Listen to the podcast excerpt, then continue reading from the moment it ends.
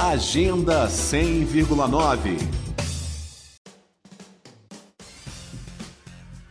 O Cine Drive-In recebe esta segunda e terça-feira pela primeira vez o Festival de Cinema de Língua Alemã.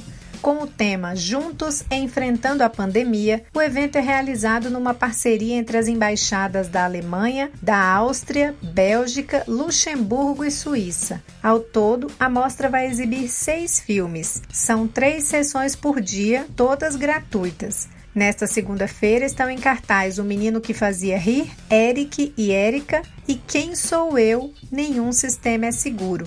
Na terça, a maratona continua com Sputnik, O Corredor e Deslumbrado.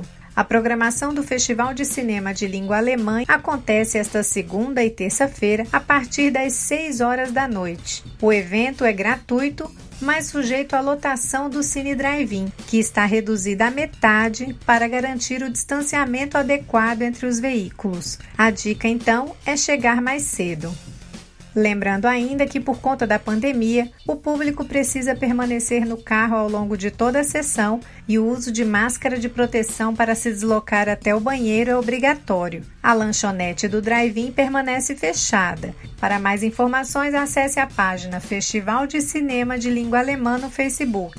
Uma oportunidade de se aproximar do idioma e conhecer um pouco mais da cultura dos países que falam alemão. Nita Queiroz para a Cultura FM. Agenda 100,9.